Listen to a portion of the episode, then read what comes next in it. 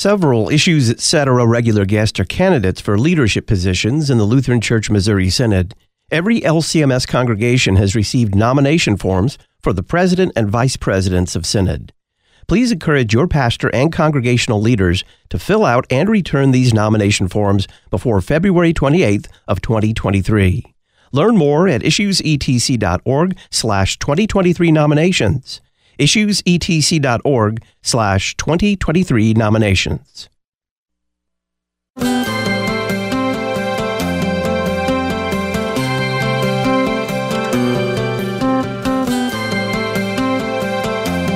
Being vague and imprecise in your language doesn't make for good theology.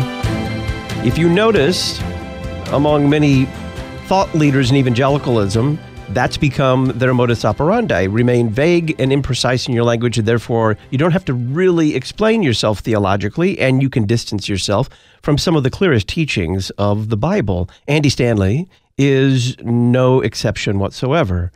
Welcome back to Issues Etc. It's This Week in Pop Christianity. Today, Mega Pastor Andy Stanley on gay Christians. Pastor Chris Rosebro joins us. He's pastor of Kongsvinger Lutheran Church in Oslo, Minnesota, and creator and host of the YouTube channel Fighting for the Faith. Chris, welcome back. Thanks for having me back, Todd. Andy Stanley, the subject of our conversation today, is the well-known son of a perhaps even better-known televangelist, Charles Stanley. His program, In Touch. Charles, I believe, is still with us. What do you mm-hmm. think family gatherings are like? Because Charles Stanley taught very clearly on the issue of homosexuality. Yes, he has done that very clearly in the past. And I would note that uh, Andy Stanley's father, Charles, has um, his teaching in the past has been uh, very much in line with what the Scripture teaches regarding same-sex attractions and homosexuality and things of this nature. Whereas Andy, and you know, we've noted for a while now, has legitimately been drifting. He's been drifting left, and it's becoming more and more noticeable by more and more people. And as a result of that, it's clear that the trajectory that he is on. In fact, I'll even talk about, there was two pastors who attended a private Q and A with Andy Stanley back in twenty nineteen, and they're now publicly talking about that event. And the things that they're saying about Andy show that he is really, his intent is to embrace same-sex marriage, and, and he's arguing that Christians really need to do the same. Just tell us a little bit about Andy Stanley in general. I mean, he has kind of made a name for himself by departing from his dad's and subsequently Scripture's teaching. He's not real hot on the Old Testament lately, is he? No, and I would note his drift began really early on. He was one of the original members of what was called the Emerging Church Movement. In fact, he was recruited by Doug Pagitt of the Emerging Church Movement long, long, long ago, and he was considered one of those pastors who, quote, unquote, got it. And so he pioneered the idea of seeker-driven or attractional churches, and has become a major thought leader within that particular movement, within evangelicalism. And he writes books that are designed really to be consumed by vision-casting leaders, people aspiring to be pastors or vision-casting leaders in the overall seeker-driven or purpose-driven movements. And he is regularly invited as like a kind of a top tier. He's an A-level a speaker when it comes to seeker-driven leadership conferences. So he's made quite a name for himself as an innovator. He's always been thought of as an innovator, a thought leader in embracing kind of new ways of doing church. How would you estimate his influence, given what you've just said? Among the seeker-driven set, the vision-casting leaders, I would say his influence is immeasurable. It's extremely profound. I would note that back in the day, Rick Warren was a lot more forward. He was uh, you know, more visible as a speaker at events like this. Andy Stanley, among the seeker-driven crowd, seems to now have achieved the same level of fame and influence that Rick Warren had among that set, you know, maybe back a decade, a decade and a half ago. You had mentioned the emergent church, which almost sounds quaint nowadays. What was it? Because it definitely kind of fizzled out rather quickly. Many people hailed it as the future of the church. Didn't turn out to be that. And what did happen to it? So the, the emergent church movement was an intentional movement to basically take a look at how to reach people who have a postmodern worldview. They're, they're not modernists anymore. They are postmodern. We're now in postmodernity. How to reach them with the gospel, how to evangelize them, and how to make the church relevant for them. The original uh, emergent church movement conversations and designs were actually put together by the old Billy Graham Foundation. They, you know, they were the ones kind of spearheading these conversations. And Andy Stanley was brought on board because he was one of these guys who got rid of the pulpit, put a stage in, put in jumbotrons, got rid of the organs, got rid of the choirs, and instead replaced it with, you know, a praise band with hipsters wearing skinny jeans. That was uh, he was one of these guys who intentionally moved the church in that direction. And so that was really kind of the idea behind the emergent church, was how to make the church relevant to people who have a postmodern worldview. So I had mentioned him, his term, wanting to unhinge from the Old Testament. That yeah. was the first that many who watch Andy Stanley saw of an indication that he has a goal in mind here. What do you think the goal is? Redefine Christianity altogether and let the culture have the, the ability to reshape Christianity into a form of the faith that is relevant to whatever the current culture finds to be relevant. What are we going to be hearing first from Andy Stanley? We are going back a few months to a uh, conference that he spoke at called Drive twenty twenty-two. And in the Drive twenty twenty-two conference videos, Uh, Andy is talking about how the church needs to adapt and rethink how we look at, frame, and consider people who he calls gay Christians. The faith of the next generation is worth, okay, here we go, leading our churches to acknowledge there are gay people, not just straight people, with a sin problem. Now, what does this have to do with the next generation? It has everything. To be clear, we don't need to get the next generation to acknowledge that. They assume that. But as long as they think that we don't understand that, they can't hear us. They just can't.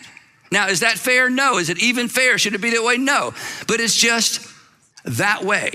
And, and this is so complicated, and this is so difficult. Now, if you're gay, don't hear me saying you're complicated and you're difficult. You're not the problem. The church is still trying to adjust to a reality that we struggle with, and we struggle with it for good reasons. Now, this is so easy personally. In fact, I, I don't know all of you, but I, I bet for ninety-nine percent of the, the people in the room, this is easy personally. You know gay people, you have gay friends, you have gay relatives. You may have a gay son or daughter or granddaughter. You, you know, you do business with gay people. Gay people come to your church. You're not like, oh. In fact, it's the opposite. It's like, I think they're gay. There's gay people here. It's great. I love our church. We're, you know, I mean, and if you're gay, I know, just be patient with us. We're weird, I know. But but you understand, because you're here because you love Jesus and you probably grew up in church, and you know we're trying to figure this whole thing out. But at some point along the way, and this is a process, and I want to talk, drill down on this one a little bit. In fact, I in my notes, I put, I was going to read this one and say, good luck. Let's go to number four, but I, that would be mean, okay? So personally, this is not a problem. You love people. You don't write people off because of their, their sexual preference. I mean, we all know how to love people. That's not it. But corporately, it is challenging, and it's challenging for good reasons. But we have to embrace this challenge, and we have to lead the way. What's he saying there? Boy, you know, it, that's kind of a, a fuzzy thing that he's saying, because he's making the claim that the church hasn't got it right yet regarding the question of same-sex attraction, same-sex marriage, same-sex sex, and things of this nature, when in reality, the church has had this sorted out the entire time. And uh, and this just falls under the big category of sin. You'll note that we human beings, because of our fall into sin, there's been a corruption of our nature.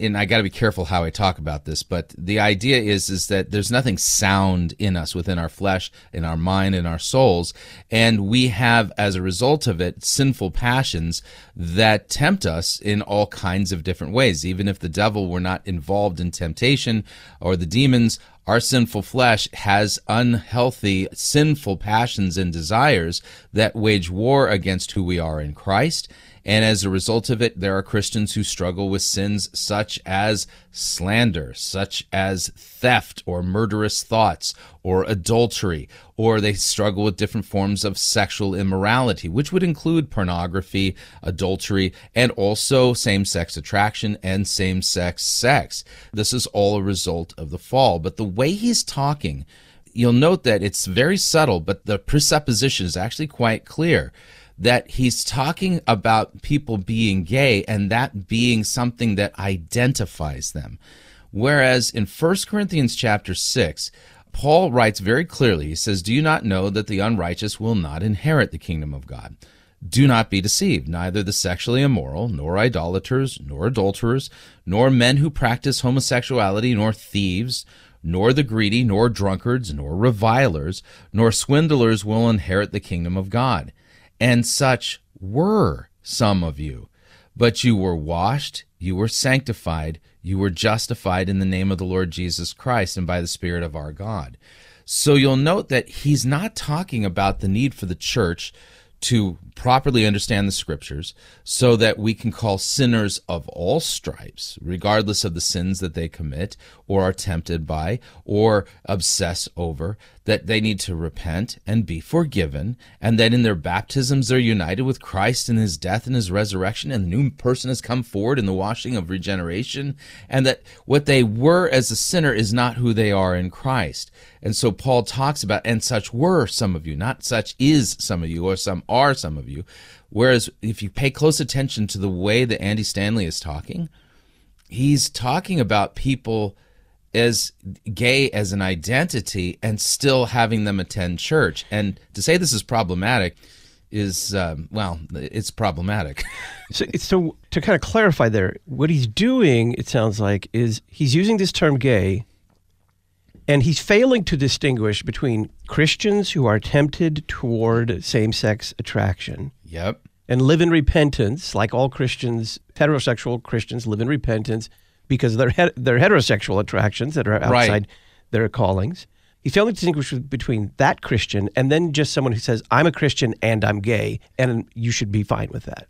Right. He's failing to make that distinction. So, you know, to use, you know, a heterosexual example, let, let's say there's a, you know, a Christian fellow who is working in the corporate world and he ends up in one of these office romances. You know, he's fallen in love with his secretary and the two of them are getting dangerously close to committing adultery with each other. They're already emotionally entangled with each other. And he wakes up and comes to his senses and says, this is not right.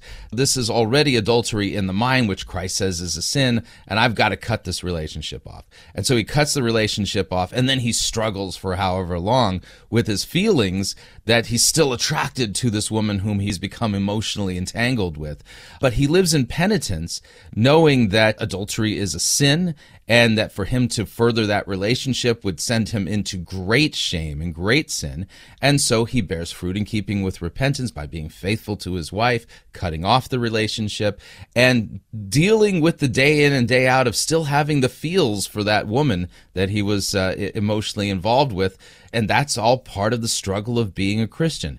But you'll note that Andy Stanley isn't taking that same concept then and applying to people who have same-sex attraction, and instead he's referring to them in the present tense as gay Christians without really making those distinctions at all, which is, like I said, problematic at best. The other thing that I think very subtly what he did in that first bite is he tried to go from kind of the lesser to the greater. He said, well, personally, this isn't a problem for any of us. We all have friends, relatives, coworkers who are gay, and it's not an issue.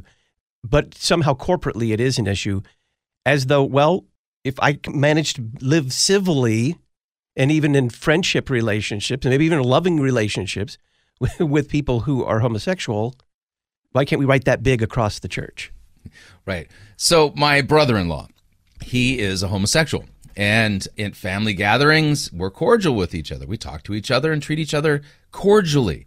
And, you know, I recognize that he's a member of my wife's family. And so as a result of that, you know, we, we don't argue about this. We, you know, when, when we are in the same room together during a holiday season, we don't argue and, and fight and bicker, and I don't sit there and demean him or anything like this. We treat each other well. But if he were to say, I would like to move to Minnesota and attend Kongsvinger, and I want to become a communicant member of Kongsvinger, well, we're going to have a different conversation at that point, because now the question is, is this a fellow who is a penitent believer in Jesus Christ like all of the other communicant members of Kongsvinger Lutheran Church? And the answer is, is until he repents of his homosexuality, the answer is no. Now, it's not to say that I don't love him. In fact, it is loving to say to him, you need to repent of this sexual immorality and bear fruit in keeping with repentance. And Christ forgives. He's even bled and died for these sins, so that what is said in uh, First Corinthians six, where Paul says, and such were some of you, could then be said about him. And so you'll note that you're right. He's taken this idea in, in the greater society. We all have to interact with people who are homosexuals or gay or identify as such. But that's different than church membership or somebody that we consider a brother or sister in Christ. We're talking about megachurch pastor Andy Stanley on Gay Christians with Pastor Chris Roseborough. We'll hear from Andy on the faith of gay Christians next.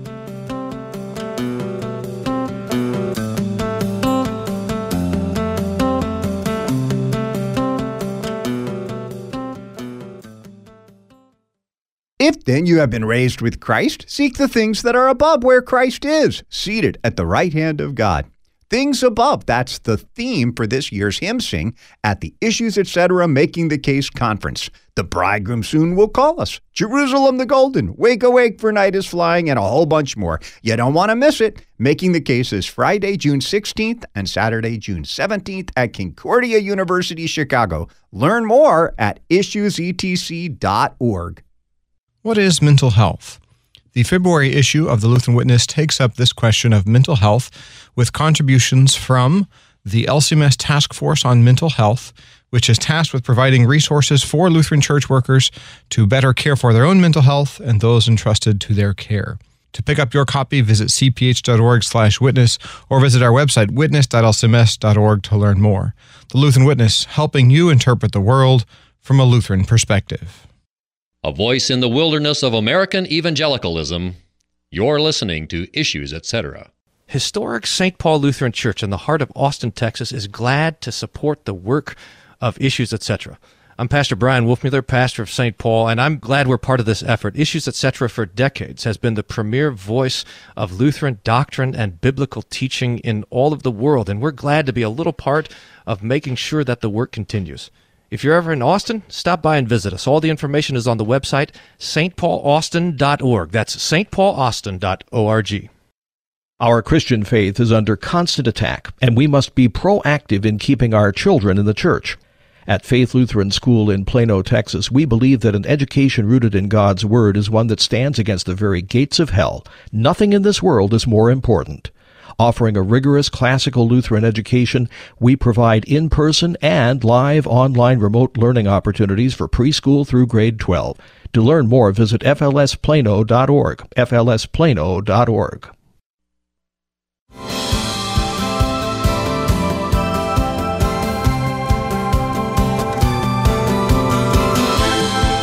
Welcome back to Issues, et cetera. I'm Todd Wilkin. We're talking about Andy Stanley on Gay Christians with Pastor Chris Roseborough, creator and host of the YouTube channel Fighting for the Faith. If you want to go in-depth in the Gospel of John, I highly recommend the Issues, et cetera. Book of the Month for January, the latest in the Concordia Commentary series on John, covering chapters seven, verse two through twelve, verse fifty. It's written by Issues, et cetera regular guest, Doctor Bill Weinrich of Concordia Theological Seminary, Fort Wayne, Indiana. Find out more about this great commentary at our website, issues e t c dot org. Or call Concordia Publishing House and ask for the Issues, et cetera Book of the Month for January, one eight hundred, three two five, three oh four oh, one eight hundred, three two five, three oh four oh. Chris, what's next from Andy Stanley? So you're going to note in this next one, this is a really interesting soundbite. He's going to talk about the faith of gay Christians, and I'll just let him spin this out. Um, in my experience, now this is just my experience, okay? I'm just going to read what I wrote. If I could figure out how to get straight people as excited about serving and engaging as the gay men and women I know, we would have a volunteer backlog. That's my experience in our churches. Well, I, I'm a gay person, I'll just read it to you. A gay person, when I say gay, and men and women, okay? A gay person who still wants to attend church after the way the church has treated the gay community, I'm telling you, they have more faith than I do. They have more faith than a lot of you. A gay person who knows, you know what? I might not be accepted here, but I'm gonna try it anyway.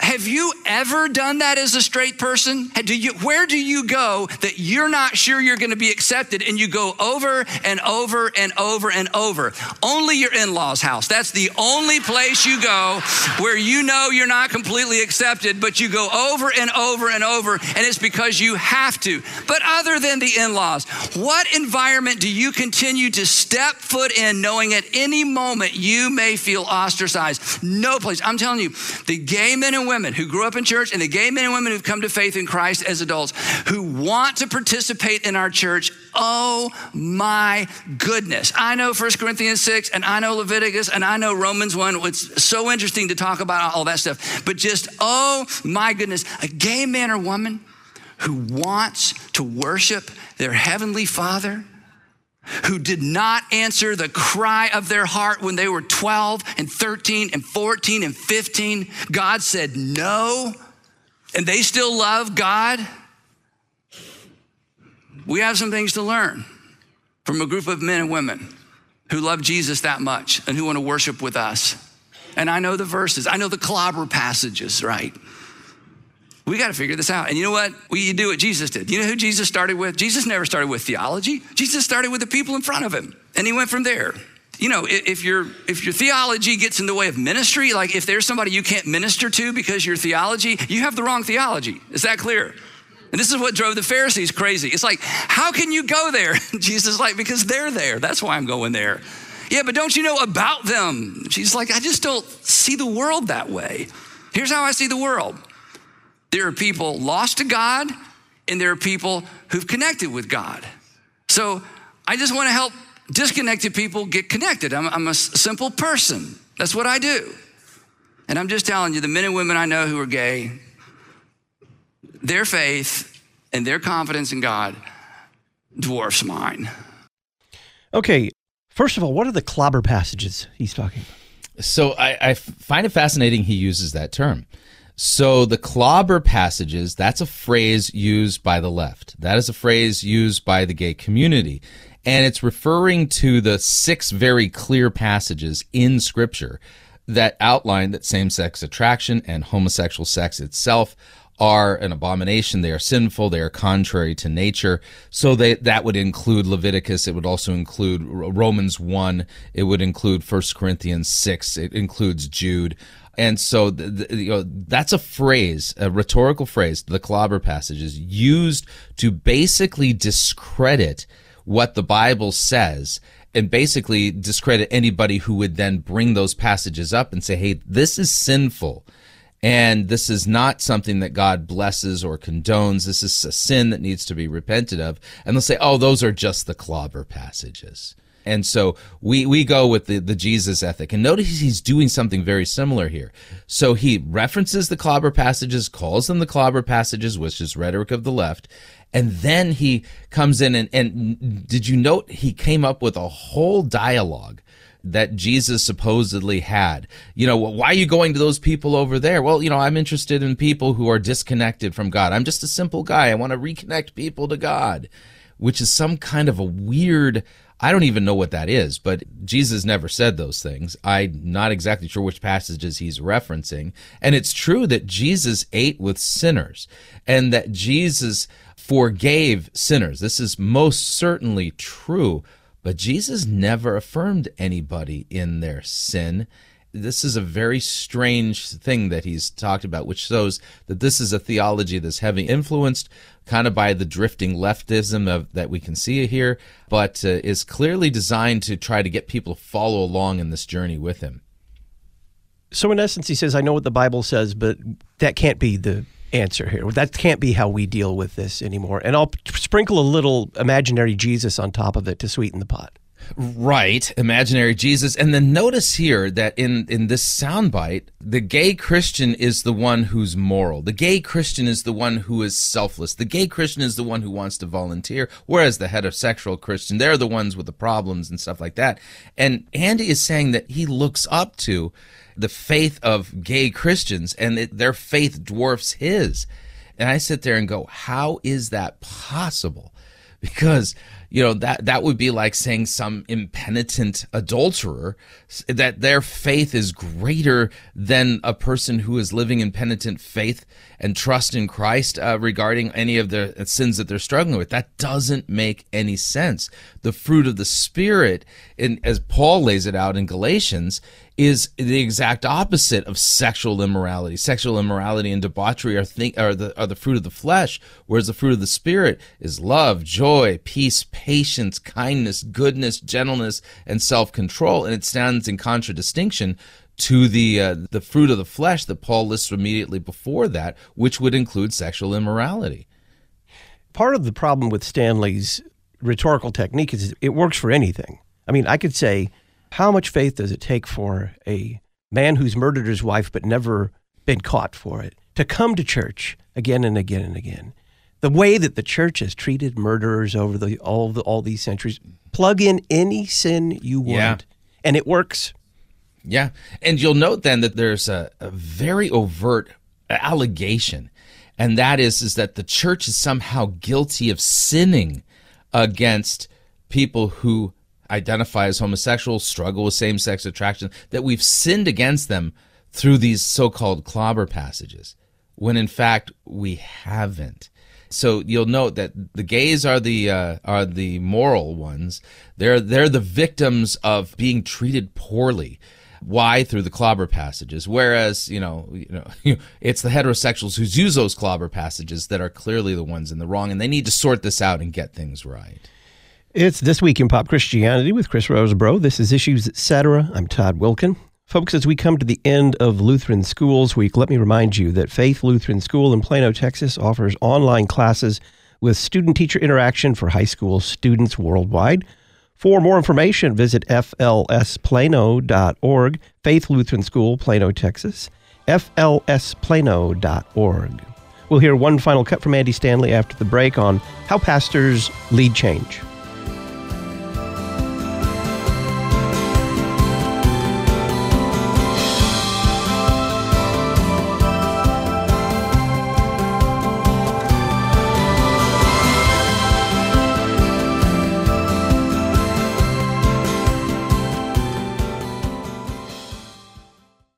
The Issues Etc. book of the month for January would make a great gift for your pastor. It's the new Concordia Commentary on John, chapter seven, verse two, to chapter twelve, verse fifty. This latest Concordia Commentary is written by Issues Etc. regular guest Doctor Bill Weinrich. Learn more about our January book of the month at issues e t c dot org or by calling Concordia Publishing House one eight hundred, three two five, three oh four oh, the new Concordia Commentary on John seven two to twelve fifty.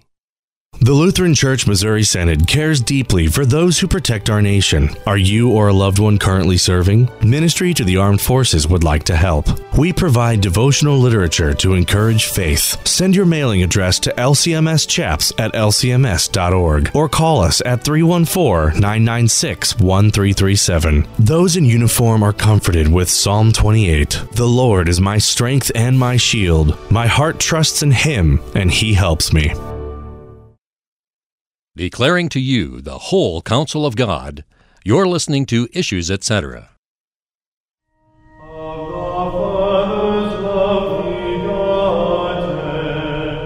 Christological. My friends, Jesus comes only for sinners.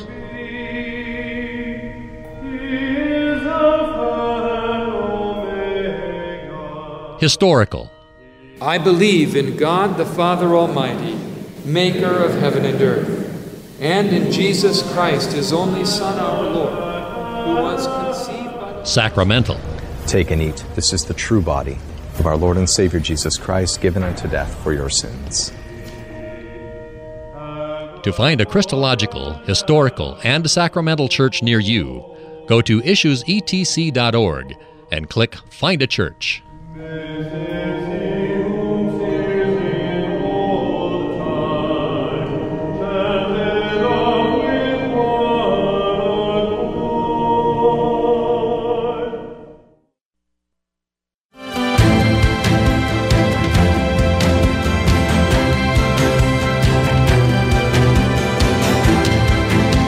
Welcome back. I'm Todd Wilkin. It's This Week in Pop Christianity. Today, Megachurch Pastor Andy Stanley on Gay Christians. Pastor Chris Roseborough is our guest.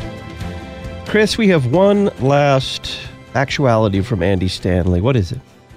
I think this is probably the most insidious of the three cuts.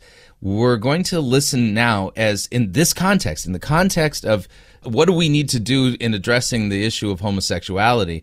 He then asserts here how pastors should lead change in their churches. And you're going to figure it out. And if you don't, you can say goodbye to the next generation because they figured it out. Because it's personal. It's their friends. It's their good friends. It's their friends' friends. It's their parents' friends. So we can do this. Um, now, here's something I, I got to drill down on uh, that is related to this. It's kind of a side topic, but it's so important. Here's something to keep in mind, okay? Never take someone's church away from them unnecessarily. Here's what I mean by that. Um, I'll give you an example. About, I don't know, almost about a little over a year now, there's a pretty big church in Atlanta, and they went one hundred percent in on C R T. I mean, like, just totally. And it not only divided the church, it almost destroyed the church. And here's what happens, because here's what happens when pastors don't understand what it means to be a pastor. You end up taking the church, and again, this is what happens. This pastor has been there about six years. Well, there have been there are people that have been sixteen years, twenty years, and the people that have been there longer than the pastor had to leave their church because of what this guy went in on. He unnecessarily took people's church away from them. Don't ever, I don't care what your view is or my view is, don't ever take someone's church away from them unnecessarily. That's bad leadership and it's bad discipleship. Um, Pastors who get up and announce, you know, because this is, you know, this you saw some of this. It doesn't happen much anymore because it's so ridiculous. Pastors got up and we're affirming. They got up and announced, we're affirming. And, you know, and then the next Sunday, half the congregation's gone. And it's the congregation is like, we are? I don't even know what that is. I, I now I can't come back to my church. And why can't I come back to my church? Because we hired this bozo pastor and he just took my church away from me. Now, whether the person's right or wrong is irrelevant. Your pastors and your leaders don't take people's church away from them unnecessarily. Let me just keep my notes. Terrible leadership because they skipped discipleship, teaching, preparing, and nudging. They played the role of a prophet, not a pastor. You are not a prophet. You are a pastor, very different role. Prophets drop in and drop truth bombs, and then they get on their chariot and go to the next place and drop truth. That's not what we're doing. We are leading people. We are not pace setters. We're pastors and shepherds. Pastors set direction and they monitor the pace. They do not set the pace. Our job is to lead, model, disciple, equip people to navigate cultural shifts in keeping with the teaching of Jesus and the apostles. Now you say, Andy, that sounds kind of dishonest and sneaky. No, it's not dishonest and sneaky. It's leadership and it's shrewd. Jesus said you're to be wise as serpents and shrewd, uh, excuse me, wise serpents. You're supposed to be wise as, harmless as doves and shrewd as serpents. We get so harmless, we forget sometimes we need to be shrewd. We need to be more snake-like in the appropriate Jesus kind of way. So I'm going to try and interpret and tell me if I've learned how to speak Andy Stanley. We need to affirm homosexuality, and I imagine maybe a year or two from now it'll be celebrate, but we got to go slow because there are a lot of people that are not ready for this. So you're going to have to slowly but surely take the passages that speak to this as a matter of sin away from your people until they can't remember them anymore. And then if you do that, down the road someplace, you will now have an affirming congregation. Don't just announce that you're affirming, just take it slow. That's exactly what he said. That you you have translated what he said very well. That, that is the absolute implication. And you'll note that the analogies that he gave all were with the assumption of moving your church to the left, which is very fascinating. And I, and here's where I'm going to put this in. Uh, on the twenty-sixth of January, so just a few days ago, yeah, it was, in fact, it was yesterday, a, a vision casting leader by the name of Ryan Visconti and a, another fellow, a vision casting leader by the name of Luke Simmons. They both corroborate this. That back in September of twenty nineteen, on September nineteenth, they were invited to a private dinner with about fifteen pastors at a local church in Gilbert, Arizona, to participate in a Q and A with Andy Stanley. And here are some of the quotes that Andy Stanley gave. And this is based on two eyewitnesses who were present at this private-only affair. Andy Stanley said, quote, "I don't do gay weddings, but I can't say I would never do a gay wedding. If my granddaughter asked me someday, maybe I would." Then he went on to say, "We need to make room for gay men who choose to be married to each other in our churches, because that's as close as they can get to a New Testament framework of marriage." And then, last of the quotes, Andy Stanley said, "I believe in gay people. Some people are gay. They can't change." He said, "I know I shouldn't let experience dictate my theology, but I have. Maybe I'm wrong." Those are direct quotes from people who were at the event, and this is confirmed by two witnesses. I think you're absolutely fair in saying that that last soundbite that we heard from uh, Andy Stanley, that it is best interpreted as you need to get your churches to affirm homosexuality and embrace same-sex marriages, but you need to take your time and move really, really slowly and lead people to that position.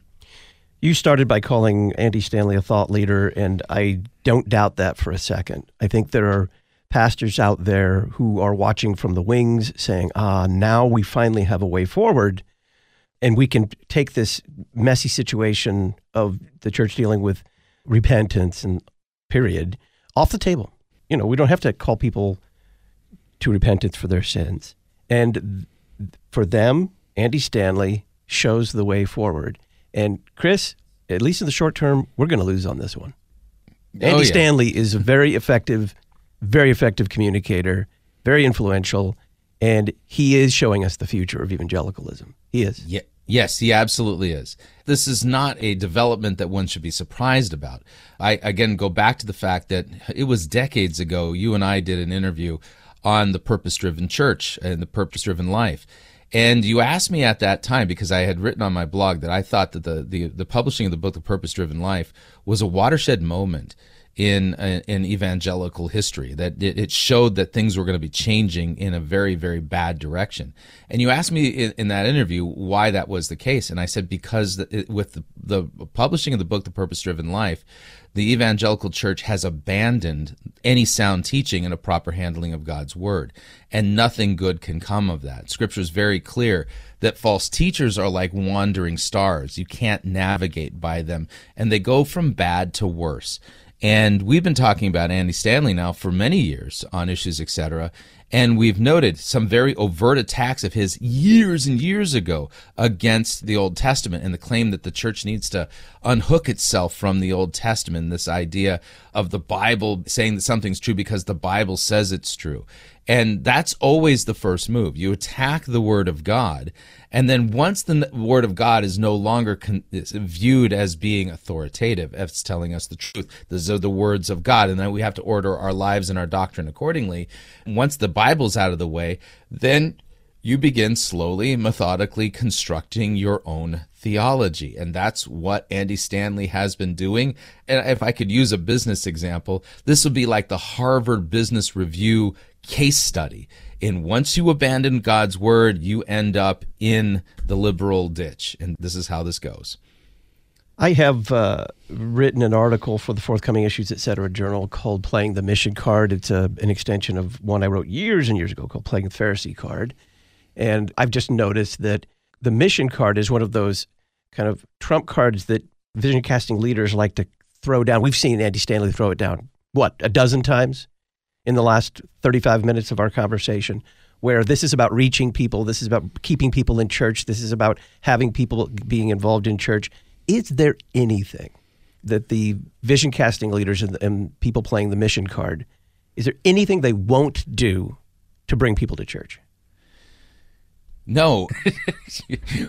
At the end of the day, I don't know if they would stop themselves, because we've seen them do weird things like doing sex sermons and putting beds and stripper poles on, on their stages and things like this. I'm pretty sure there's there's nothing that they wouldn't do short of like overt sin, according to what the culture considers sin, from the stage for the whole purpose of reaching people, which kind of gets to the big problem of the missional movement.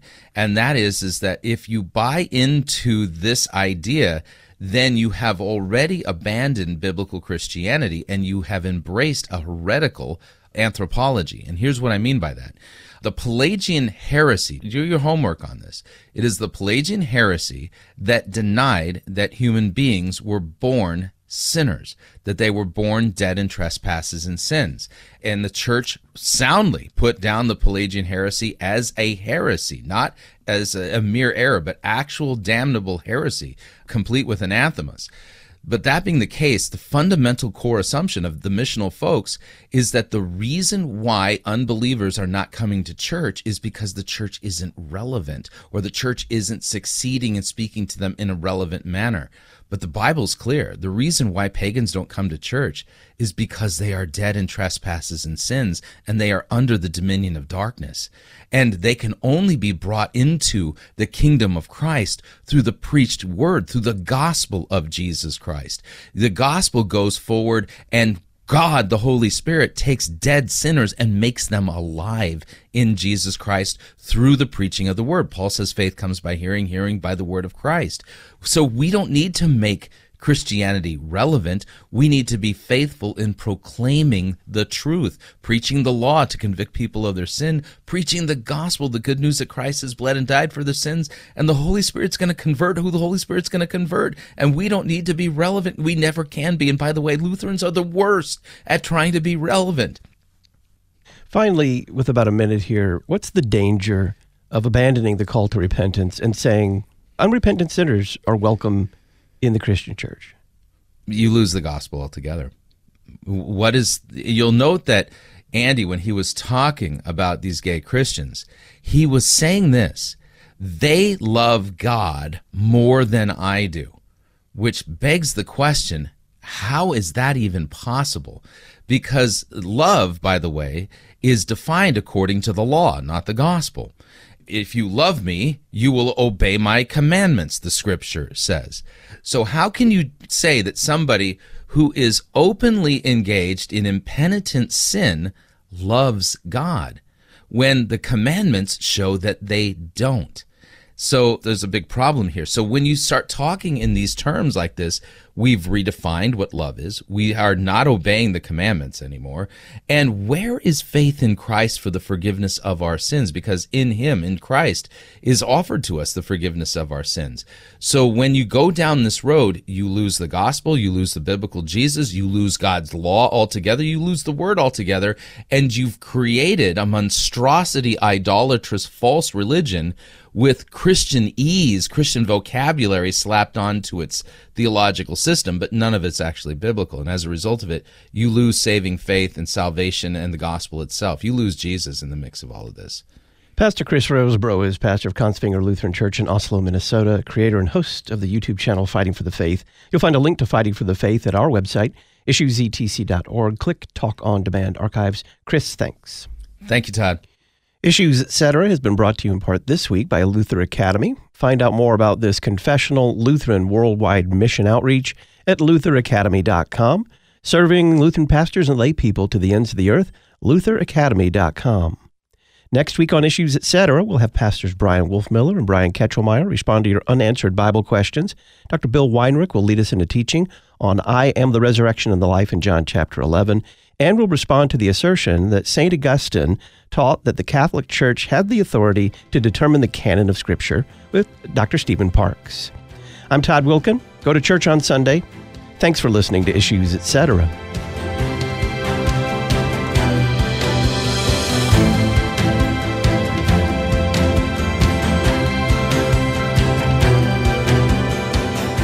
Listen weekday afternoons to Pastor Todd Wilkin and guests on Issues, et cetera.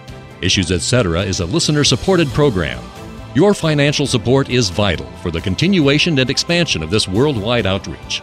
Our mailing address, Issues, et cetera, P O. Box eighty-three, Collinsville, Illinois, six two two three four. Box eighty-three, Collinsville, Illinois, six two two three four.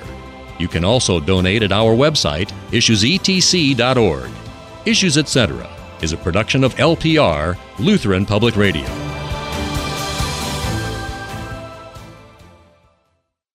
Metro East Lutheran High School in Edwardsville, Illinois, invites you to an open house from one to three Sunday afternoon, February fifth. Take a tour, visit with faculty and administration, and find out more about financial assistance and scholarships. For more information, visit the Facebook page for Metro East Lutheran High School or call six one eight, six five six, zero zero four three. Open house at Metro East Lutheran High School, Edwardsville, Illinois, Sunday afternoon, February fifth. What makes Christ Our Savior Lutheran Church in Freeburg, Illinois so special? Our new members talk about the family atmosphere, the welcoming people, and the outstanding music. But most importantly, you'll be confronted with your sin and comforted with the assurance that Jesus has removed that sin so that you can live each day as his baptized and forgiven child. Christ Our Savior Lutheran Church is at six twelve North State Street in Freeburg, Illinois. Sunday worship is at nine a.m., Sunday school and Bible classes at ten twenty a.m.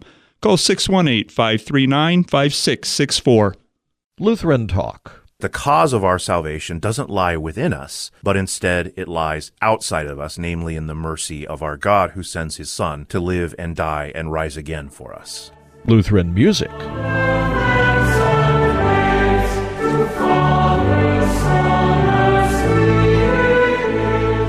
Listen anytime, anywhere with the Lutheran Public Radio mobile app. Download for iPhone, Android, and Kindle at issues e t c dot org. College Preparation Station in Maryville, Illinois offers A C T, S A T, and P S A T test prep, scholarship application classes, college and career counseling, and more. Hi, this is Lori Konski, president of College Preparation Station. We have helped our students obtain more than seven million dollars in tuition scholarships in twelve years. Find out more at c p s prep dot com. Let us help you create a vision and find your future. The College Preparation Station in Maryville, Illinois, c p s prep dot com.